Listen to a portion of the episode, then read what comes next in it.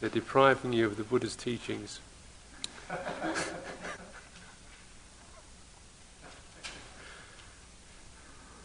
if you do have one of these sheets, it's good to just keep it with you and uh, look at it from time to time. Um, it's a kind of map of of mindfulness of breathing.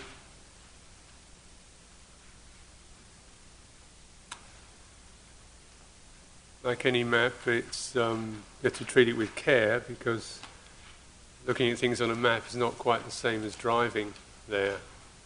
So you can, you know, with, with a, when you look at a map, you can skip from this place to that place just by moving your fingers and your eyes, and you say there, there, there, there, there, and you don't recognise as hills and marshes and swamps and rivers and and uh, breakdowns along the way.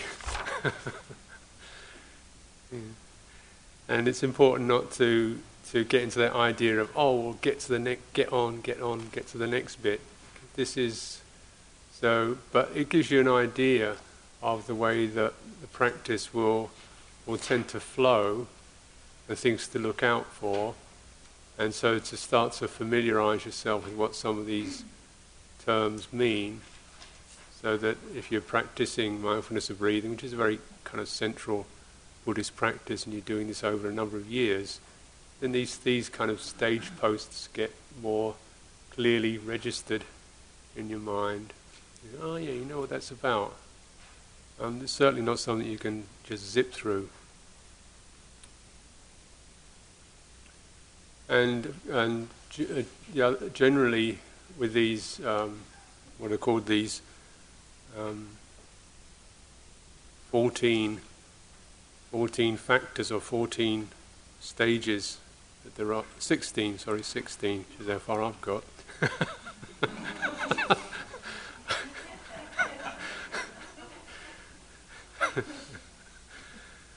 you, you kind of work within this, they have clusters of, of the, what I call tetrads, so there are four groups of four, and you work within the first tetrad, um, which is the first four um, factors first four stages, until you feel, until that becomes very clear and very worked out for you, and, and, you feel very easy with that and fluent with that, and then it will tend to present particular um, angles and facets that then you can focus on that will lead you, will lead you on. Um, so the first tetrad concerns this process of settling into the um, bodily experience it's associated with the first foundation of mindfulness, mindfulness of body. This is the first tetrad breathe in long, breathe out long and short, experiencing the whole body and, and then um, tranquilizing the bodily formation. So this deals with uh, the, the bodily experience of breath. And as I've been eh, explaining, first of all, you know, you are actually contemplating the passage of air, and then more just that as a reference point. That's what we mean by breathing. As you come to that, then you get more accurate and you recognize it's not really air you're contacting, it's, it's sensations, particular impressions, and then what the mind can pick up out of that. So, in that process, we move from an analytical mode of understanding what we're doing to a sensitivity mode which is receiving and feeling what we're doing. So, from an abstract, I'm breathing in and out, to, to a direct, uh, immediate contact impression of, of um, this suffusion, of literally an inspiration, like a kind of brightening and uplifting, and then a relaxing. And so those modes become clearly experienced for you. Those, those impressions are clearly experienced for you. And this will, this actually, that kind of transference from an analytical to a directly contact Im- impression is a very valuable one because it, it takes the mind out of its shell. Um, so when we're analytical, then we're not involved. So the analytical mode of consciousness is highly regarded for being what they call objective and scientific. As you don't get involved, you step back and look at the thing down the end of a microscope, and it doesn't look at you. You know, it's a one-way thing. You're down there, be looked at, and there's no relationship. You can poke it around, whatever, and then you know, write a paper about it. but uh, you know, this this is pretty dire kind of way to relate to, to things, and certainly if you you start to relate to other humans uh, and, um, and, yourself in that way, it, it's pretty bleak. Um, so, but, but to move out of that means we actually have to be a bit more vulnerable or a bit more touchable. Because we're not now looking at things from a distance, you're really right up there being felt by this breath. The breath is feeling you, you're feeling the breath, you're, you're, bonding together. Um, so, so that's very valuable because it does, it kind of is conducive to a certain sense of, of, of openness and trust, um, uh, defenselessness, uh, vulnerability, and um, immediacy. So it's a place where you get, uh, you know, more spontaneous. Uh, you're more in the moment, you're more present, and as you, when you're settling into the breath, and the breath is a totally safe experience, so it, you know you, you can actually just open and soften to that, and let it let it happen through you. It's never going to harm you. And so that's very nice because you, some of your some of the the uh, wariness and the distancing that, that we often carry around for for obvious reasons that can be relaxed. So there's a certain heart release just in that, and just directly being with something, feeling it, flowing with it, not pushing it, not manipulating it, not trying to make it into something, just flowing along with that. This is quite lovely. And that's essential for what will later, as this practice develops, then that particular um, aspect of it, what's happening to the mind, you know, that, that lightness, then if that is actually recognized, you know, we feel that out, we recognize that quality, and you focus on that. That means focusing, I mean, you know, uh, attuning to it. It's not just like looking at something, but really attuning, attuning your, your attitudes to that, attuning your, your mode of, of action in the meditation to that. Then that gives rise to the experience of rapture, piti, And rapture is like a, um, something that actually, like it possesses you. I mean, that's a powerful word, but it, it means you give yourself to something and it, it's a suffusive experience. It's an immersion experience rather than looking at something down the end of a microscope. You just, you just jump into it. Um, so this is, uh, of course, rapture um, is a very powerful experience.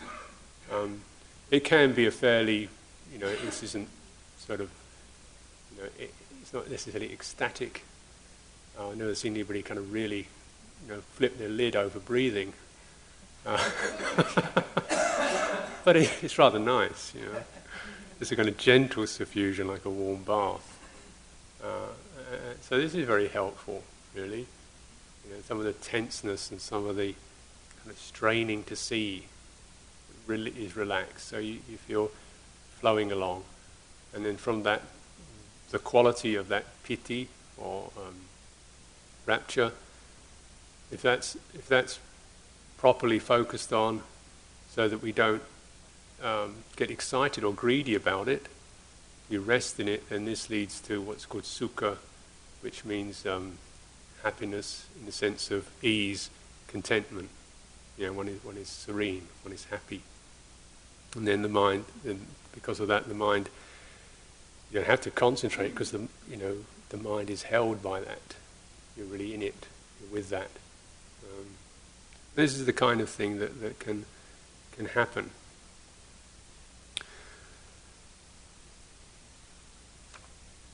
So the, this is how the bodily experience leads to what is, um, a, we could say, a mental um, or a heart experience, rapture and, and uh, pleasure.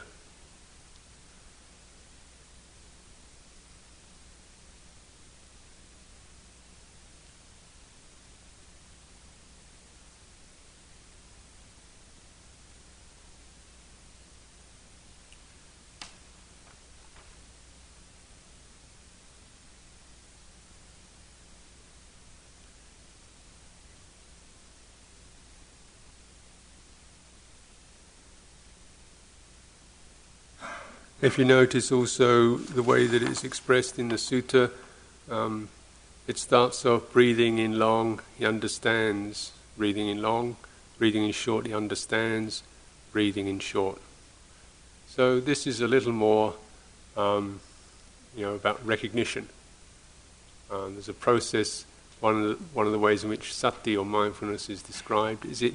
It's a kind of almost like sort of memory the word sati is related to memory. It's recollecting. It means, ah, it's that. Hmm, it's that. You understand in that way. It's a very simple kind of understanding. It doesn't go into a, kind of whole analytical uh, monologue, but there is a, a sense of I am familiar with that. That that pattern that is, is acknowledged. This is a, this is a long breath. This is the full breath. So when, as one begins to cultivate um, mindfulness of breathing, feeling it in the body, first of all, feeling it in the body, going to the bodily experience, and then it's like asking yourself the question, um, how, you know, what is this breath? Then first of all, you feel it as a series of sensations. Now, is how how big is that? How long is it? Um, now you have, say, the form of the breath is um, measured between the end, the end of the exhalation and the end of the inhalation. So the end of the exhalation, there's that, that, that sensation of the flow of the breath changes into a certain, uh, more like a static mode. You get the flow and then it, it kind of hardens or it, it firms up. You get to the end of the exhalation. So that's that's a full stop. That's a point there. You know, so that's that's one mark, and then you have a flow again, a flow experience, and then you get to the end of the inhalation, and again you get something like a kind of tightening or firming up. That's the that's the other mark. So if you and the, the passage between the two, that's the flow. So you've got something that's got two ends and a, and a connecting thread in between the two. That's the length of the breath. Yeah. So when you, are looking at the breath now purely as a form, hmm, it's this long. So recognizing that, fully recognizing that, so that instead of the, the mind thinking of other things or trying to experience other things, um, you know, like where is it in my body? Um, these kind of things, or looking forward to other experiences that one could be having, or wondering whether one can do it or not, whatever the way the mind sort of can dither and vacillate and skitter around an experience, just going into the simplicity of, well, whatever it is, there it is. you know, it's this, it's this, it's this long, and so you keep coming back to that again and again and again, till the mind simplifies, it loses its, its complexities. So, uh, in this way, then the, the breath educates or de educates, if you like, um, deconstructs the mind. And this is, so this is one of its primary uh, functions, is to deconstruct the, the complexities of the way the mind experiences things. It gets quite simple. Bringing oneself into the present moment, one breath. Staying with that, all one needs to be with and know is this breath is now unfolding. Now it's got to the stopping point. It's the end. There's the beginning, and so on. when you're uh, when that become when one is familiar with that, um, so that it's something you can keep going back to and referring to.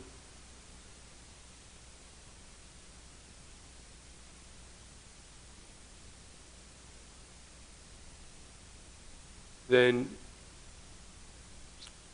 you go to the, the short breath, which is a very short, brief focus, uh, um, a small focus.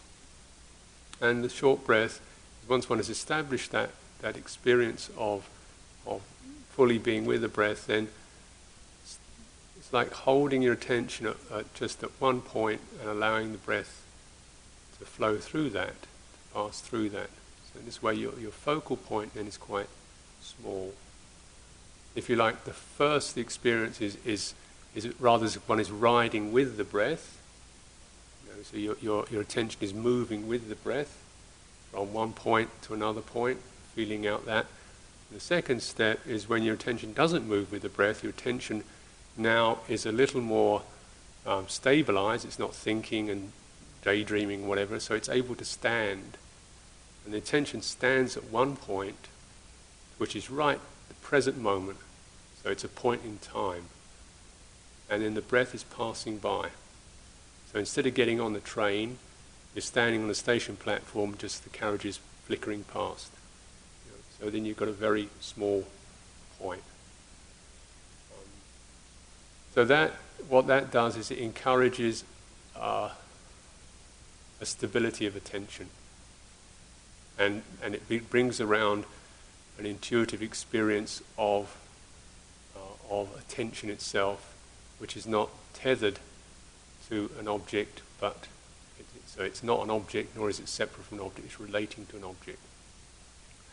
Normally, one's attention is, is just a random series of, of objects grabbing it thoughts, feelings, visual impressions, tactile impressions, it's just like a, a shuttlecock. It just ricochets around, depending on you know who's which bat just la- was the last one that hit it. so it goes this way, that way. So first it's like that. So you have to stabilize it. There's only one one person playing tennis, which is the breath. So with that, and then then actually uh, you know stepping off of that and just being present in the present moment with the breath passing. At that point, then, what, what becomes more experienced is the, the, the continual, as the breath flows through attention, flows through the mind, then you get this, uh, an experience which is a, a kind of tingling or uh, energy, which is where the breath is contacting awareness, where the sensation is striking your awareness. And it's rather like, uh, as you could imagine, something you know, rubbing something else. There's a certain um, tingling or certain energizing at that particular point. Whenever your mind comes purely directly into, into one pointedness in the present moment, the experience is vibrant. I think we, we kind of have this perhaps in momentary flashes when we you know, for a moment you see something that's very, very beautiful, and you just you're you're held in a state of arrest. Um, epiphany, I think they call it, where you, you just kind of. So suddenly it, it has a surreal vibrancy, a surreal quality to it, and you feel uplifted. Well, this is um, similar to what happens when you, you bring your attention to one point around the breath experience that kind of quality of, of, of, of energy, which is, for want of a better word, is synonymous with the, with the breath, with the, with the, the breath impression, that is. And um, as you become more familiar with that or feel that out, then, then that um, energy can acquires a suffusive uh, character, characteristic. Of all, it's a point and just a kind of uh, uh, tingling. And as you contemplate that, that breath energy or that energy, then it really isn't, as it's only located at a point in time, which is the present moment, it's not located in a physical point, it's awareness in the present moment, then you can actually uh, extend that uh, to, to, the, to the totality of your experience in the present moment. So, in this particular exercise, it's to do with what's called the whole body, which um, again doesn't really mean the anatomical body, but the, the, the, body consciousness that this is all occurring within. That tactile consciousness, that awareness of your body, um, which is, say, you may have an awareness of a kind of spaciousness or warmth or a certain kind of, you know, experience of subtle pressures or flows, but what your body is experienced as directly. And so that uh, energy then can flow around and suffuse that entire experience. So instead of it being a point experience, it becomes a field or a ground experience. Is the, say, the, the whole body. And then because it's something like, then it becomes like a field or a ground in the mind can um, this is called the, the Kaya sankhara, um, the bodily formation. In other words, it's this, this uh, sense of vitality, uh, this breath vitality, which is, if you like, the vitality of the body. It's the body vitality. Tranquilizing it means steadying. So, um, it can be the case when, when one practices anapanasati or meditation, you get these strange body energies um, you know, jumping around, shooting up one side or another. And this is perhaps because one has gone in too quick, um, too soon, so that the energy is uneven and it, it's, it's too, too violent. If it's like that, it's no, one shouldn't be alarmed it's, it's, it's not that unusual. Um, but if it's like that, then it's best to go back to sim- the simple um, bodily experience that is measuring the length of the breath. So you get to something a little more prosaic um, rather than too, too, too deep before the mind is capable of channeling that, that energy. So you need a form which is the, the, this sense of a container, which is the length of the breath. So then that, that provides a kind of uh, a container, and then the mind is able to, you know, trust and feel okay within that container. And it comes to one point in the present moment.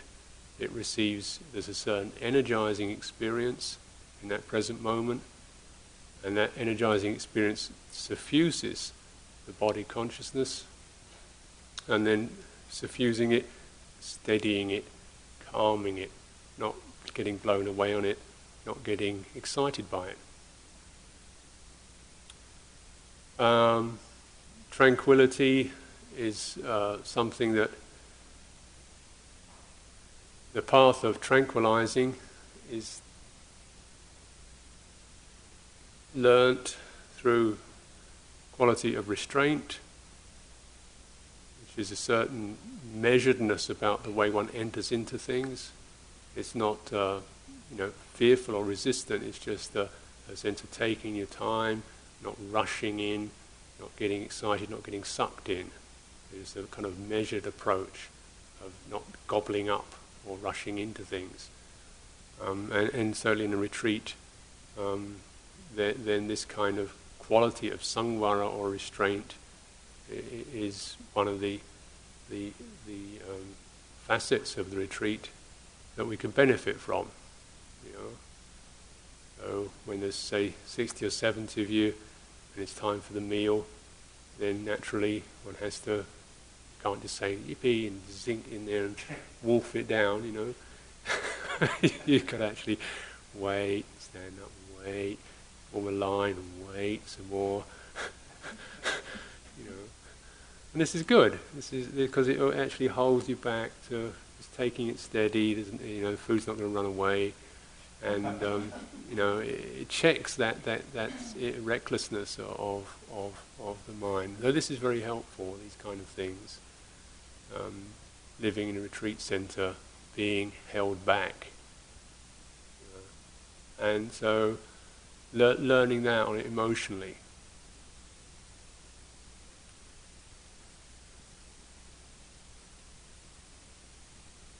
This is the way you calm by just steadying, taking your time things.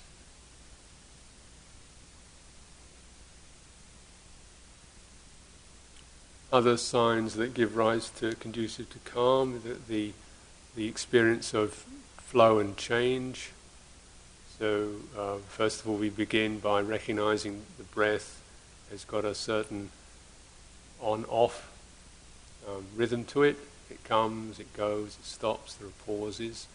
So you, you are aware of the, you know, the, the, the changeability of it in that sense. And then even in the process of a breath, the breath is continual change. It's like a wave that rolls, and it, it has a, a, vigorous quality when it begins to roll in, and then it gradually subsides and relaxes.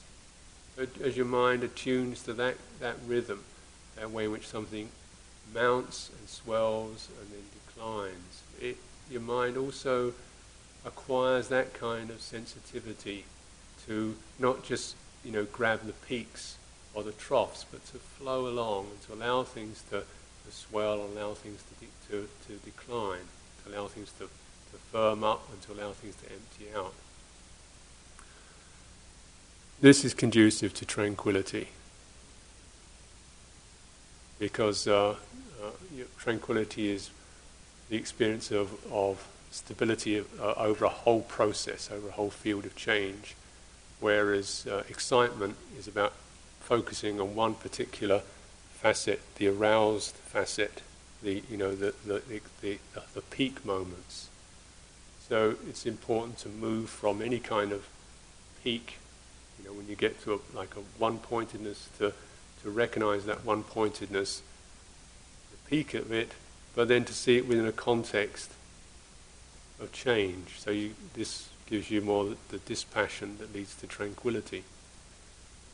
Particularly if you begin to experience things, rapture, joyfulness, which is a, a wholesome um, experience, and you can experience this in many ways. The sensual rapture, which is to do with sense contact, beautiful things, tasty things, lovely things that we hear. We're carried away by beautiful music uh, or things like that. When you, you, this is what rapture is, it's like that. Um, but then non-sensual rapture for for a for the path of meditation is to do. It comes around through the skillful work of the mind. The mind has shaken off some of its dross, some of its kind of gunge has slipped away through, through being exercised. So the mind actually is, is brighter and perkier and crisper. So then there's this gladness just about because the mind is cleaner and sharper. It's like you feel fit. So there's that, just as when one has exercised the body, you have a kind of bodily uh, feeling of rapture. Um, that experience, the body feels toned up and vitalized. Similarly, when the mind is properly exercised, the mind experiences this sense of, of rapture. So it's like that. There's also the rapture that comes from inspiration, the faith. So you get devotional rapture, which is like um, when one is inspired, um, delighted, uh, enthused by um, teachings uh, and by inspiring people, um, then, then you can get this kind of this is more experience on the emotional level.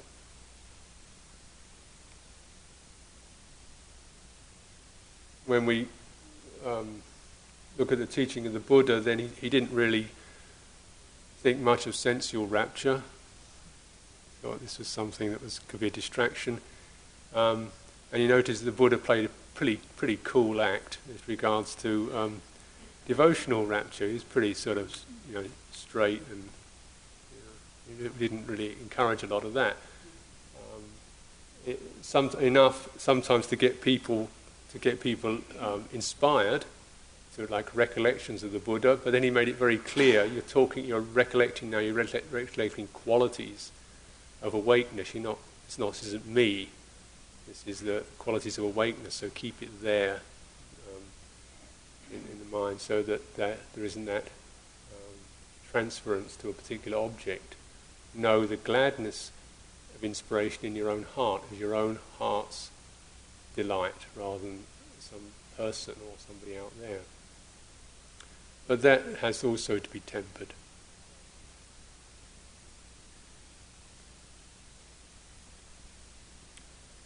There's a saying um, when with one of his great, really great supporters, Visakha, uh, who is uh, the, the matriarch of Savatthi, is an extremely uh, grand-hearted uh, being, and she is a very loving kind of person. And so she had something like 120 grandchildren, all of whom she adored. and uh, so she had this kind of great heart. And then one time she asked the Buddha, I'd like to be able to offer things to every monk and every nun who comes into Savatthi. I want to offer them robes, I want to offer them gruel in the mornings. I want to offer them any medicines they require. You know, this is what I want to do. And the Buddha said, okay, why? Why do you want to do that? So he, he was kind of checking that she wasn't just sort of on some, you know, blown away on some devotional high. And she said, well, when I do this, then it brings up the enlightenment faculties in my mind. My mind is delighted, therefore I am calm, therefore I am tranquil. So he said, well, that's fine. In other words, if you experience that, that, that devotional, that inspirational quality, this is all well and good, but really turning it towards does this stimulate investigation? Does this stimulate mindfulness? Does this stimulate arousal of energy into one's mind and body? Then this, this is very good, rather than just kind of bliss out on it. I think it's extremely unlikely that you will bliss out. this is uh, this is Theravada Buddhism.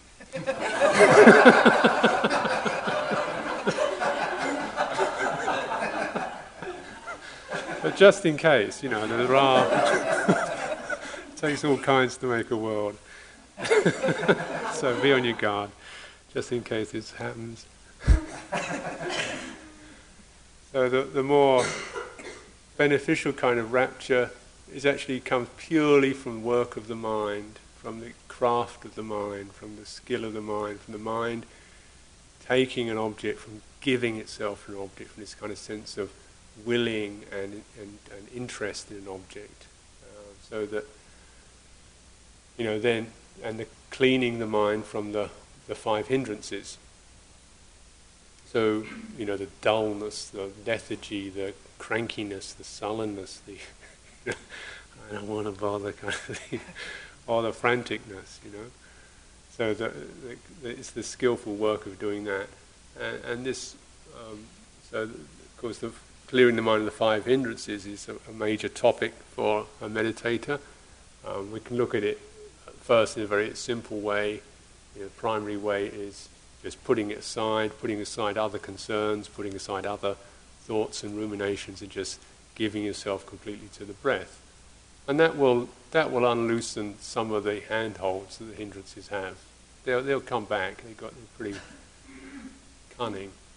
But um, you know, you can get this kind of break from them, and then the mind does feel quite joyful.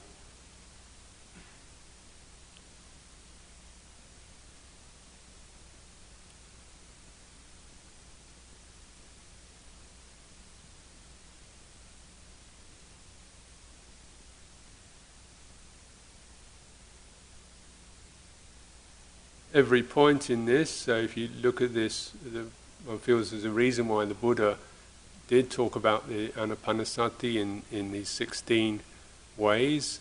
You feel that you know he, there was a particular purpose for it. They do seem to represent certain ways in which one's attention is is shifted, is tweaked, is is channeled. Um, Um, and, and so, bearing that in mind, is keeping these these things in mind, the, meditation on the bodily experience.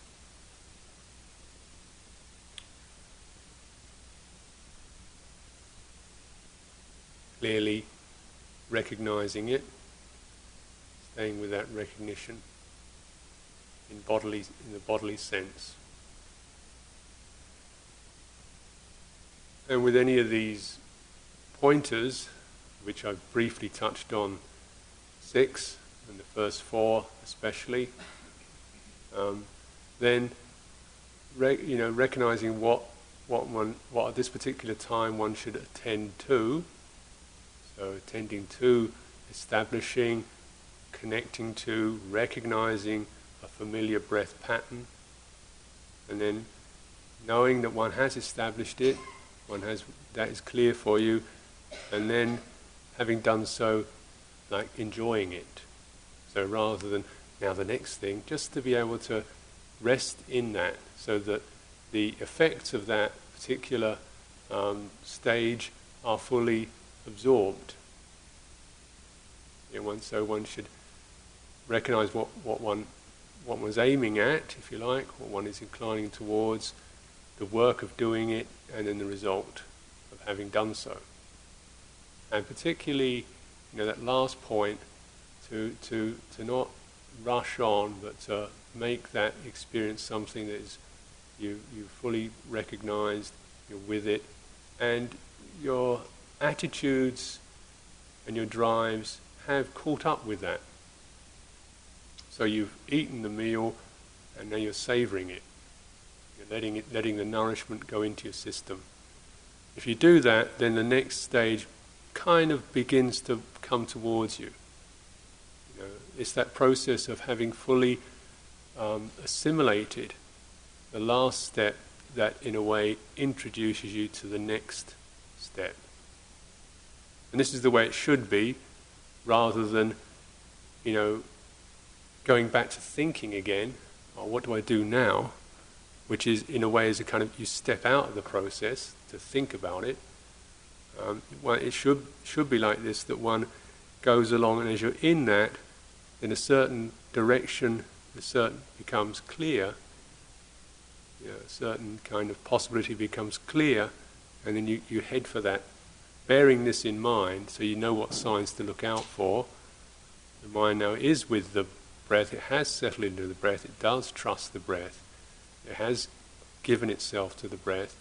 And now, what if at this point I step back and let the breath pass through me rather than me following it, if you like? what if I just stand on one point now? Just wait here. Can I trust the breath to come this way? This is, they say, the short breath. And as one finds that kind of sense of precision and one pointedness and the, the, ki- the kind of um, energy or vitality that, that um, the mind acquires, what if this were, as that becomes clear for you, fully recognizing and being with that, what if this were spread? What if this were allowed to suffuse this whole body? There's a suggestion like that, to let it expand within the whole body. And if you notice um, the way it's expressed, again, he understands, which is, uh, I think it's pajanati, which is more a, a noetic experience. That's something one, one recognizes. That's what you do with the long and the short. And then after that, he trains. This is slightly different, isn't it? Now you're not understanding so much. It's not like a, um, applying yourself to to a, an idea. Now you're crafting, training the the, the mind to fully um, experience the whole body. The word that's used is pati sangvedi. Sangvedi is to do with sensitivity Vedana is, is, is feeling. So a thorough, pati and sang are both um, kind of affirmative suffixes, they, they, they, they strengthen the benefit. So, really, what it means is thoroughly, completely feeling, thoroughly and completely sensitizing to.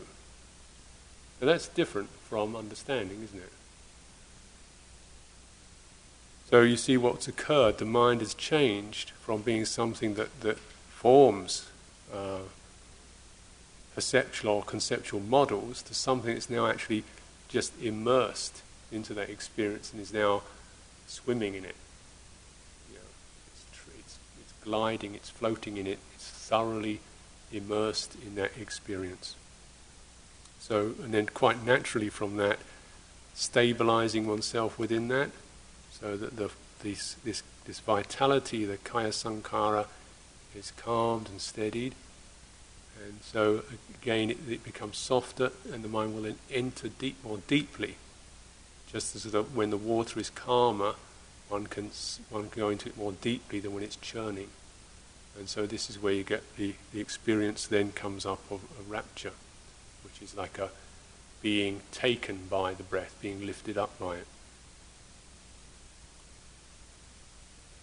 So this is the the most conducive kind of, of, of rapture, because it's purely derived internally from skillful work of mind, from liberating the mind from doubt, worry, resistance, fear, tension, thrusting, drivingness.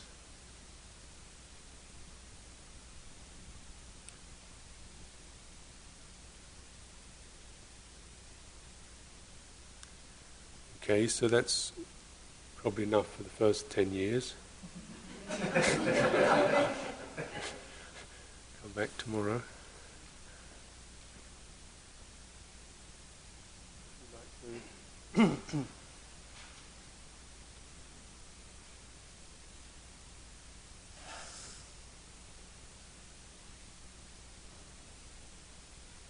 Just sit for the next 15 minutes. If you need to stretch your legs, please do.